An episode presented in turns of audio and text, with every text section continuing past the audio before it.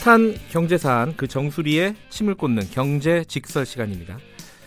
정부가 지난해 말에요 어, 확대 경제장관 회의를 열고 민간 부문 투자를 활성화하겠다 이걸 최우선 과제로 삼겠다 이런 발표를 했는데 이걸 보고 어, 어이가 없다 이런 말씀을 하신 분이 있습니다. 신문 칼럼을 통해서 일단 말씀을 하신 부분인데요. 뭐가 어이가 없는 건지 정확하게 좀 들을 필요가 있겠습니다.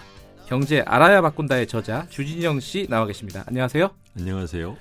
새해 복 많이 받으시고요. 네. 이 제가 주진영 씨라고 하니까 거기에 대해서 토를 다는 분이 계시더라고요. 음. 이게 나이 차이도 좀 있는 것 같은데 좀 건방지다 사회자가 이게 제 잘못이 아니라는 걸 한번 말씀해 주셔야 될 것 같아요. 네. 저는 그 우리나라 사람들이 지나치게 그 호칭, 네. 뭐 전직 자리 뭐 이런 걸로 이렇게 부르는 게 과거 봉건적인 그 네. 유산이라고 생각을 해서 서로 그냥 어지간한 사이면 은 그냥 씨라고 부르는 것이 좋지 않나 뭐 예. 그렇게 생각을 해서 그러면 이제 사람들이 그래요. 그러면 당신은 어 당신보다 뭐 젊은 사람이 당신을 씨라고 부르면 기분이 좋냐고 어, 나 괜찮다 아무렇지 않다. 음. 알겠습니다. 이 제 잘못이 아니라는 거를 알아주시고요. 저는 사실 조금 불편하긴 해요. 저도 사고 음. 방식이 좀 봉건적인가 봐요. 하지만 익숙하지 않아도 예. 그럴 수도 있죠. 원하시니까 저는 네. 주진영 씨라고 계속 부르도록 하겠습니다. 오늘은 아까 제가 모두에 말씀드린 민간 부분 투자 활성화 이게 뭐냐 어이가 없다 이런 말씀을 하셨어요. 한겨레 신문 칼럼을 통해서 말씀하셨는데 네. 뭐가 그렇게 어이가 없다고 하시는 건가요? 이 민간 부분 투자 활성화라는 소리는 과거에 어, 노태우 정권 이래로 거의 모든 정권이 음, 하는 소리예요. 네. 근데 우리나라가 과거에 투자 과잉으로 IMF 위기를 맞았고 네. 그 이후에도 항상 매 정권마다 투자 활성화라는 소리를 하지만 네. 그동안에 30년에 걸쳐서 꾸준하게 어, 경제 성장률은 어, 내려왔잖아요. 네. 그 얘기는 이게 지금 투자 활성화 소리를 하는 것과 경제 성장률과는 지금 상관이 없다라는 것에 대한 것을 아직도 깨닫지 못하고 음, 관료들이 맨날 면평으로 내놓는 소리에 그냥 또다시 한번 속아 넘어가는 거 아닌가라는 생각이 들었습니다. 이 얘기를 조금 더 자세하게 풀어야 될 것 같아요. 이게 이해가 되시는 분도 있고 이게 무슨 소리냐 하시는 분도 그렇죠. 있을 것 같은데요. 먼저 항상 나오는 얘기가 정부에서 뭔가를 발표할 때 최근에 뭐 한 20년 정도는 일단은 투자가 위축돼 있다. 네. 이 얘기부터 시작해요. 네. 그 사람들이 경제가 체감적으로 안 좋으니까 네. 어, 위축된 게 맞는가 보다. 그래서 활성화한다. 그렇죠. 그게 뭐 잘못된 거냐? 이게 잘하는 음. 것 같은데 음. 우리나라 투자가 부족합니까? 위축됐습니까? 어떻습니까? 보시기에. 이거를 어, 두 가지 측면에서 어, 각각 봐야 되는데요. 네. 하나는 뭐냐면 어, 통상적으로 우리나라는 이제 전년도 대비 투자가 얼마나 늘었느냐. 네. 라는 시각에서 보기 때문에 투자가 뭐 줄었다 또는 투자가 뭐, 뭐 부진하다 이런 소리를 네. 하는 거예요. 그렇지만 막상 그 구성 지- 우리나라의 그 GDP의 구성을 보면 네. 그러면은 한국은 투자가 지나치게 많은 나라거든요. 이두 음. 두 양자 사이에서 말하자면은 이제 착각이 이, 발생을 하는 겁니다. 그 이유는 우리가 과거에 에, 김영삼 정권 초기에 때까지 우리가 지금 말하자면 경제 성장을 하느라고 일부러 소비를 어, 과도하게 그 축소시 위축시키고 투자 일변도로 나갔던 그 기억이 있거든요. 네. 그, 그 덕분에 사실은 우리나라가 이제 뭐 7, 8% 경제 성장을 한 것이지만 그것이 에, 불건전한 방법이고 음, 그래서 예를 들면은 90년대 초에 이제 김영삼 정권기에 뭐, 저, 뭐 자유라니 뭐니 하면서 우리나라의 GDP에서 투자가 차지하는 비중이 거의 40%에 달한 적이 있습니다. 네. 그러다가 이제 과잉 투자해서 그것에 대해서 이제 과잉 투자는 이제 비- 빚으로 했으니까 네. 그 빚은 아무래도 원금을 누군 갚아야 되니까 갚지 못하다 보니까 도산 생기고 하면서 외환 위기가 생겼던 거잖아요. 네. 그러고 난 다음에는 그 이후에 더 이상 그렇게 그 방만한 투자를 할 수 없게 되면서 한국은 점점점 투자율이 내려왔어요. 그러니까 GDP에서 투자가 차지하는 비중이. 네.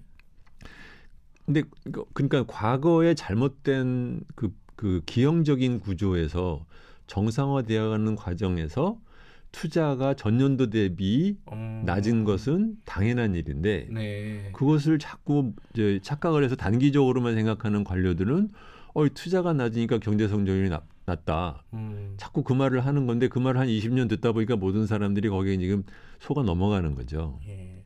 이게 어, GDP에서 국내 총생산에서 투자가 차지하는 비중이 어, 상대적으로 높다라고 우리나라가 네. 말씀하셨는데 그럼 다른 나라에 비해서 특히 뭐 선진국 뭐 네. 이런 나라에 비해서는 얼마나 높은 겁니까? 거의 10%가 높습니다. 그러니까 우리나라가 예. 지난 한 4, 5년 동안 평균적으로 보면 GDP 대비 투자가 차지하는 비중이 국내 투자가 차지하는 예. 비중이 30%예요. 네. 뭐, 뭐 대꾸 뭐 이렇게 왔다 갔다 해서 29, 30 사이를 왔다 갔다 하는데 이 다른 나라를 보면 네. 20%입니다. 아 그래요? 10% 포인트면 굉장한 차이인데. 엄청난 차이죠. 네, 그러니까 미국이 이제 한 20% 되고요. 예. 독일도 한 20% 됩니다. 아하. 어, 우리랑 뭐 소득 수준 그렇게 차이 안 나는 대만도 20%예요. 음. 일본이 23%입니다. 조금 높네요. 네. 음. 이게 보면은 이게 지금 얼마나 큰 차이냐면은 우리나라 GDP가 1,700조 정도 된다고 하면 네. 10%면은 170조잖아요. 네. 아니, 그 170조에 해당되는 돈을 우리는 지금 다른 나라보다 더 소비를 안 하고 투자에다. 쓰고 있는 거예요. 그런데 예. 경제 성장률은 그 나라들이랑 큰 차이가 안 납니다. 아하. 그 얘기는 뭐냐면 우리가 지금 헛돈을 쓰는 헛심을 쓰는 거죠. 아, 이게 요즘 말로 하면은 네. 뭐 가성비라는 말 하지 않습니까? 그렇죠. 가격 가격 대비 성능. 그렇습니다. 그러니까 다른 나라는 20%만 투자를 해도 20, 우리나라 2%의 성장을 하는데 예 비슷한 성장을 하는데 네. 우리는 30%나 투자를 하는데 네. 왜 이거밖에 성장을 못 하는 거죠? 뭔가 문제가 있다는 뜻이잖아요. 그렇죠. 어떤 문제가 있는 거예요? 어 그거를 이제 하나씩 들여다 보려고 하면은 이제 그 투자가 뭘로 구성이 되어 있느냐를 보는 게 제일 빠른 것 같아요. 네. 우리나라가 지금 음, 그러니까 투자에는 네. 크게 보면은 어, 세 가지로 나눕니다. 하나는 어, 건설 부문에 대한 투자, 네. 두 번째로는 어, 설비에 대한 투자. 네. 공장 같은 거 말씀하시는 그렇습니다. 거죠? 네, 세 번째로는 이제 R&D에 대한 투자. 네. 네, 투자라는 것은 당장 먹을 수 있는데 먹지를 않고 어, 미래를 위해서 쓴 거죠. 네. 음. 그런데 그러면은 그 30%의 구성이 어떻게 되어 있느냐면 15%나 되는 것이 반이 건설 투자였어요. 우리나라는요. 네. 예. 이 건설 거기에 비해서 다른 나라들은 그것을 7, 8%밖에 안 씁니다. 건설 그러니까는 투자예요. 네. 예. 그러면 그것만 하더라도 7, 8% 차이가 나는 거죠. 음, 그다음에는 설비 투자 역시 다른 나라보다 2, 3%나 3, 4%씩 높아요. 예. 그러니까 첫 번째로 잡는다고 하면 당장은 건설 투자에서 다른 나라에 대비해서 자, 적어도 5%에서 한 8% 정도를 더 쓰고 있다. 음, 엄청난 돈을 갖다 이제 헛짐을 쓰는 거죠. 건설 투자라는 게 그렇게 가성비가 떨어져요? 건설 투자 그렇죠. 이 결국은 뭐냐면 네. GDP라는 것은 생산성이잖아요. 예. 그러면 꼭 건설 투자라고 해서 어, 떨어지는 것은 아니고 예. 건설을 해서 건설에는 이제 크게 보면 두 가지가 있습니다. 하나는 이제 거주용 주택 음, 주택 같은? 걸 예. 하는 건설이 있고 예. 그다음에 이제 비거주용 건설. 어, 예컨대 도로나 이런 거요? 그건 이제 토목이랑 그다음에 세 번째가 토목이에요. 아, 토목이고. 이제 공장도 말하자면은 뭐 뭘 지어야 되지 않습니까? 그러네요. 그건 예. 설비는 아니고 그러니까 예. 그런 것들은 이제 건설이라고 하는데 우리가 어 크게 보면 자 말씀드리면 어 주택용 건설, 비주택용 건설, 그다음에는 이제 토목이 있는데 예. 우리가 그 각각의 비율이 한 7, 8%씩 그 안에서 한그 조금씩 조금씩 차이가 나는데 한 6%, 6%, 예. 그러니까 거주용 건설이 6%, 비거주용 건설이 6%, 토목이 한 4% 돼요. 예. 근데 만약에 이 비주 그 그 이 투자에 의해서 우리가 과, 이제 미래에 얻는 생산성의 증가에 예. 율이 낮으면 네. 그러면 투자하는 것에 비해서 음. 어, 경제 성장률은 낮아지는 거죠. 음. 그러면 그 중에서 그러면 비거주용 건설 때문에 그런 거냐, 거주용 건설 때문에 그런 거, 그것까지는 우리가 하나씩 하나씩은 잘 모르는 것이지만 예. 전체적인 그림으로 치면 음. 분명히 우리가 지나치게 건설에 투자를 많이 하고 있다. 음, 요번에 어, 예산을 봐도 그건 뭐 민간 부분은 아니지만은 음. 예산을 봐도 뭐 SOC나 이런 이쪽에 마- 많이 비중을 뒀잖아요. 그것도 뭐 같은 측면이라고 볼 수 있겠네요. 그거는 조금 이제 계산하는 방법을 달리 보면 예, 민간 부분에 의한 투자와 예, 어, 정부에 정부, 의한 예. 투자로 나눠보면 정부에 의한 투자가 이 30 중에서 한 5 정도가 정부에 의한 투자고 예. 나머지 25가 민간에 의한 거예요. 그러니까는 제가 국제 비율을 안 해봤지만 그 정부에 의한 투자 5%가 얼마나 과대한지는 잘 모르지만 네. 적어도 민간에 의한 25에도 상당한 부분이 과대하다는 음. 것을 알 수 있습니다.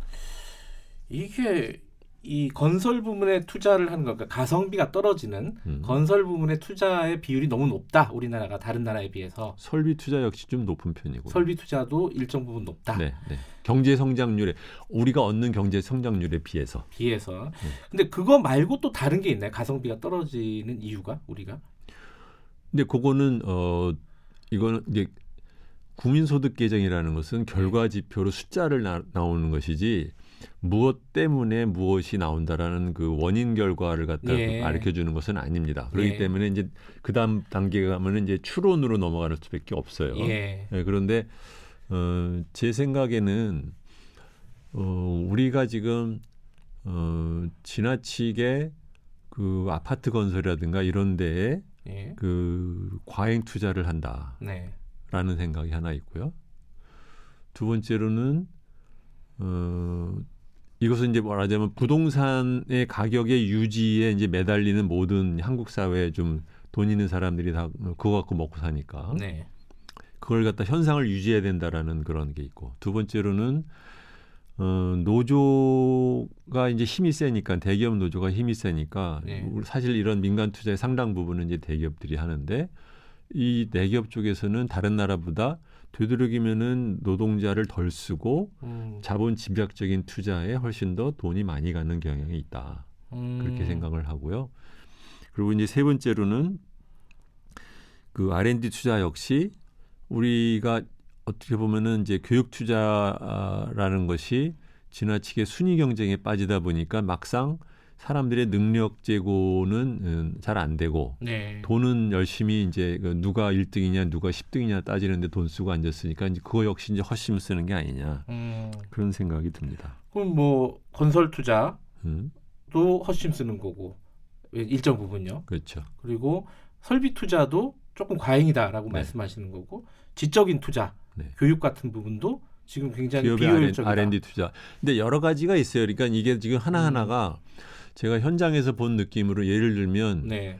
어, 제가 삼성전자에 있을 때 경험을 보면 그 견학을 받던 외국의 엔지니어들이 예. 삼성전자의 설비를 보고 예. 깜짝깜짝 놀래요. 일본이나 미국에 있는 엔지니어들도 자기네들도 못 건드리는 비싼 설비를 갖다 그냥 삼성전자는 펑펑 쓰거든요. 아. 근데 제 생각에는 우리가 그 투자 세액 공제라는 걸 하잖아요. 예. 네. 그다음에 이제 감가상각 같은 걸 갖다 이제 막 해주고 하니까 투자 활성화 차원에서 하는 거잖아요. 그런 정부에서는요. 예. 그러다 보니까 그것이 도리어 다른 나라보다 더 과잉 투자 쪽으로 음. 돈을 쓰게 하는 결과를 낳는 건 아니냐. 이제 그런 예. 생각이 하나 들고 예. 두 번째로는 기업에서도 이렇게 일을 해보면 한국이 지금 모자라는 것은 그 노동자, 그러니까 이제 뭐 회사원이라고 치면 그이 예. 그 노, 노, 노동을 하는 사람들의 전체적인 수준이 네. 물적 자본에 비해서 떨어져요. 음.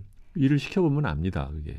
말하면 처음부터 끝까지 논리적으로 문제를 풀어나가는 능력 같은 것들이 굉장히 떨어지고 아하. 윗사람이 시킨 것만 그냥 따라 하려고 하고 그것은 또 윗사람이 또 무능하니까 그런 것도 물론 있고 예. 그런 것들이 제가 보기에는 현장에서 많이 느끼는데 그러니까 이것은 이제 한마디로 그러면은 자 그러면은 그러니까 우리나라가 GDP의 30%를 투자를 하고 있으니 그러니까 우리도 그러면 20%만 투자를 하자는 얘기냐? 그게 이렇게 누가 콕 어디를 찝으면은 그렇게 되는 게 아니에요. 이것은 네. 아까 말씀드렸듯이 전체적인 그 흐름의 결과 지표이기 때문에 네. 이것을 어디를 어떻게 해야 되느냐라는 말을 갖다 하려고 하면 사실은 쉬운 얘기는 아니지만 네. 그렇지만 그렇다고 지금처럼 계속해서 GDP의 30%를 투자를 하면서 예. 2.6%를 성장을 하는 것을 계속해서 간, 가려고 하면 음. 그거는 안이한 단기 대책밖에 안 나오는 얘기다. 그렇게 된다는 얘기죠. 그러니까 전년 대비 투자가 조금 위축됐다고 해서 우리나라가 정리를 하면요. 네. 전체적으로 봤을 때 국민 총생산의 비율을 봤을 때 투자가 결코 적은 나라가 아니다. 그렇죠. 투자만 늘리면 된다라고 얘기하는 거는 아니고, 거짓말이다 사실. 네, 그거보다는 투자의 효율성을 어떻게 높일 거냐를 고민해야 되는데 예. 네, 그렇게 하려고 하면은 이제 여러 가지 제도적인 개혁을 해야 되잖아요. 예. 저번에 맨날 제가 말씀드리는 게 정부가 지금 개혁을 아. 얘기를 해야지 지표를 말하면 안 된다는 말씀이 이 말이에요. 음. 아무로나 똑같이 다른 나라는 20% 투자하고도 2%의 성장을 하는데 우리는 30% 투자를 해서 2% 성장을 하는 거를 계속해서 양으로 밀어대겠다는 소리를 하는 거니까. 예. 근데 그렇게 또 생각할 수가 있을 것 같아요. 방금 말씀하셨듯이 우리가 설비가 설비에 비해서 일, 인력이 조금 경쟁력이 떨어진다 이런 네. 말씀하셨잖아요. 설비는 사올 수 있으니까 네. 외국에서. 근데 그러니까 인력이 좀 경쟁력이 떨어지니까 설비라도 좋은 거 써야 되지 않느냐. 어, 거꾸로 생각하면 그런 생각이 좀 있을 수가 있고. 아니죠. 그건 적절한 비율의 문제지. 예. 네. 그게 그러니까는 어, 하나가 부족하니까는 하나로 그러면은 소위 말하면 이제 벌충한다라는 예. 생각은 굉장히 단순한 생각이죠. 음. 네. 그리고 또 하나가 그 대기업이 막 이렇게 투자를 하면은 결국은 조금 시간 걸리겠지만은 낙수 효과 같은 게 생기지 않느냐 이런 얘기도 있지 않습니까? 자꾸 말하잖아요. 효율성의 문제라니까요. 네. 음, 낙수 효과는 다른 얘기다. 범주가 다르다. 낙수 효과라는 예. 것은 기본적으로 있어도 물이 많이 떨어질 때 낙수 효과를 말하는 것이지. 아하. 네. 지금은 물도 많이 안 떨어지는데. 그러니까요. 예.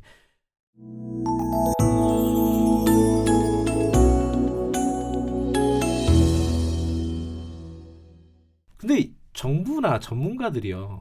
이거를 알지 않을까요? 근데 왜 자꾸 투자만 하면 되는 것처럼 얘기를 하는 거죠? 여기에 목을 매는 거죠? 단기적으로 자기 이 맞두고 있는 동안에 이제 소위 말하면 이제 땜질하고 어, 미봉하고 넘어가려고 하니까 하는 소리죠. 아, 기본적으로 우리나라가 어, GDP의 30%를 쓰면서 2%대 성장을 하고 있는 이, 이 비효율성을 어떻게 음, 할 거냐.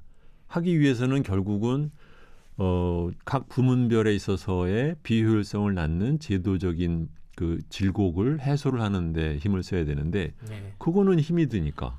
음, 뭐 내가 못하러 그걸 하느라고 힘을 써? 그러면 과거에다가 그냥 연장으로 전년 대비 몇 퍼센트 하는 것만 열심히 신경 쓰자는 거죠. 아, 이러면은 사실 이 얘기가 좀 너무 커져 버리는데 제가 질문 드리면서도 이게 우문이라는 걸 알면서 질문을 드리는 건데요. 이 정부가 지금 5년 임기잖아요. 5년 동안에 할 수 있는 게 아까 말씀하신 어떤 제도적인 개혁 이런 것들이 어렵잖아요. 어려우니까 결국은 어쩔 수 없이 어떤 정권이 들어서도 이런 어떤 단기적인 투자 촉진 이런 데 목매일 수밖에 없지 않을까 현실적으로 이런 걱정은 좀 들어요. 그렇 다고 생각은 아니고 너무 봐주는 너무 봐주는 건가요? 얘기고 예, 그러니까는 모든 거를 한꺼번에 다 개혁할 수는 없죠. 그렇지만 예. 이렇게 되는 문제에 조금이라도 더 어, 개선하는 쪽으로 개혁을 갖다 그러면 자기가 할, 무엇을 할 건지를 네. 몇 개라도 잡아서 하라는 얘기입니다. 네. 예.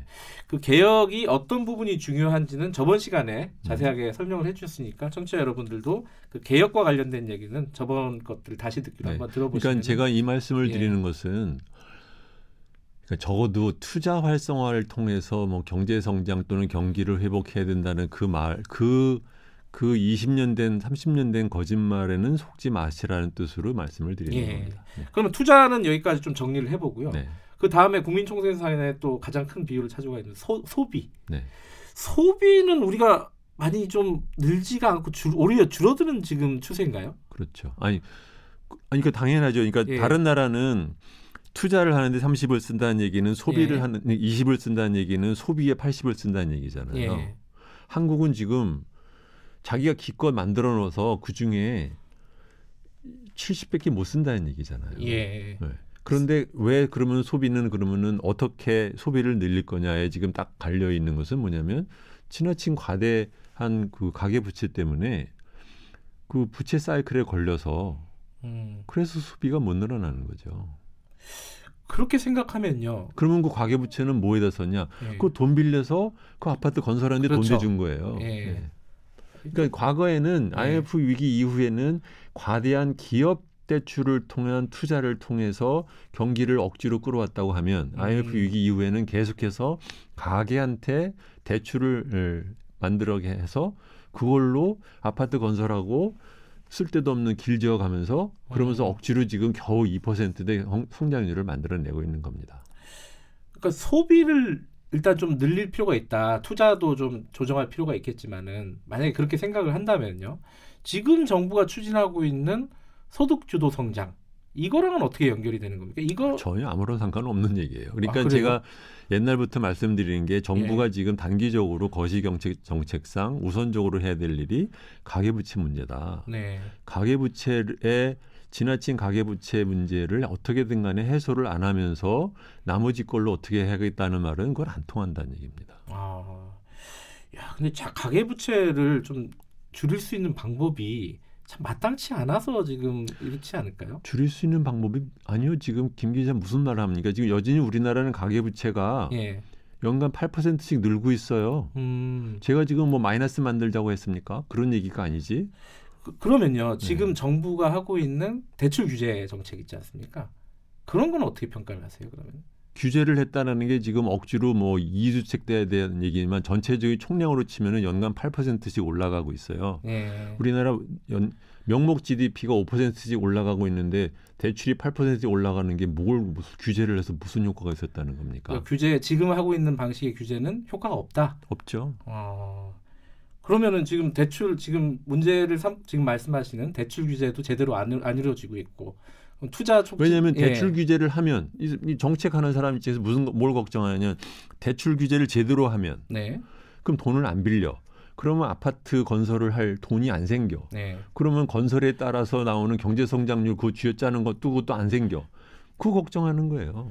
그러면은 대출 규제 지금 하고 있는 거는 신용만 내고 있다 이렇게 보면 되는 건가요? 그럼요.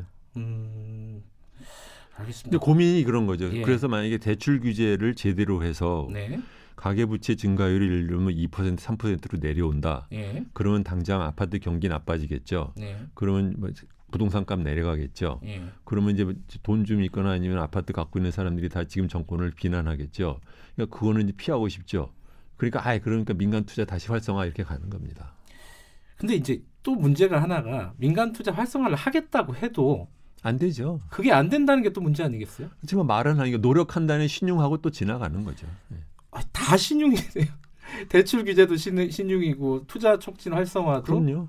아, 투자 활성화 정책도 신용이고 아, 이참 풀어나가기가 굉장히 힘든데 이 방송을 들으시는 분들이 그런 댓글들을 많이 달아요.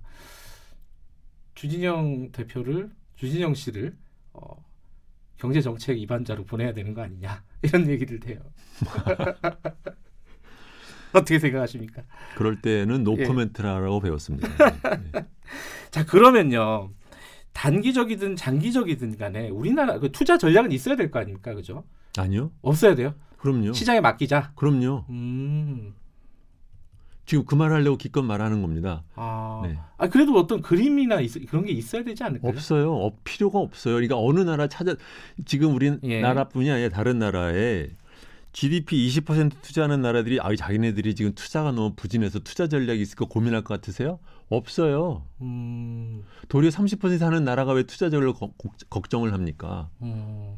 그럼 뭐 어디 그러니까 아까 말씀하신 개혁에 신경 써야 된다 네. 아 결론은 항상 이 과거의 관성에 의한 사고 방식을 계속해서 밀어대는 거예요. 지금 김 기자 질문부터가 과거의 관성에 빠져 있는 질문인 겁니다.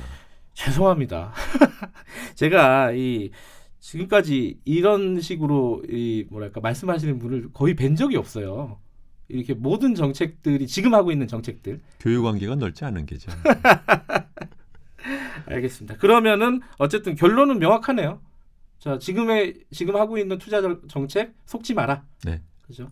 기대하지는 마라. 뭐. 음, 다만 어, 개혁이나 어떤 부분에 어떤 부분 제도적인 개선을 할 것인가 그거에 초점을 맞춰서 어, 요구하고 네, 그러니까 네. 소위 말하면 이제 투자 집착증 또는 투자 증가 도착증에서 빠져나와야 돼요. 알겠습니다. 이 굉장히 뭐랄까요 어, 교우 관계가 넓지 않은 제가 듣기에는 신선한 얘기였습니다.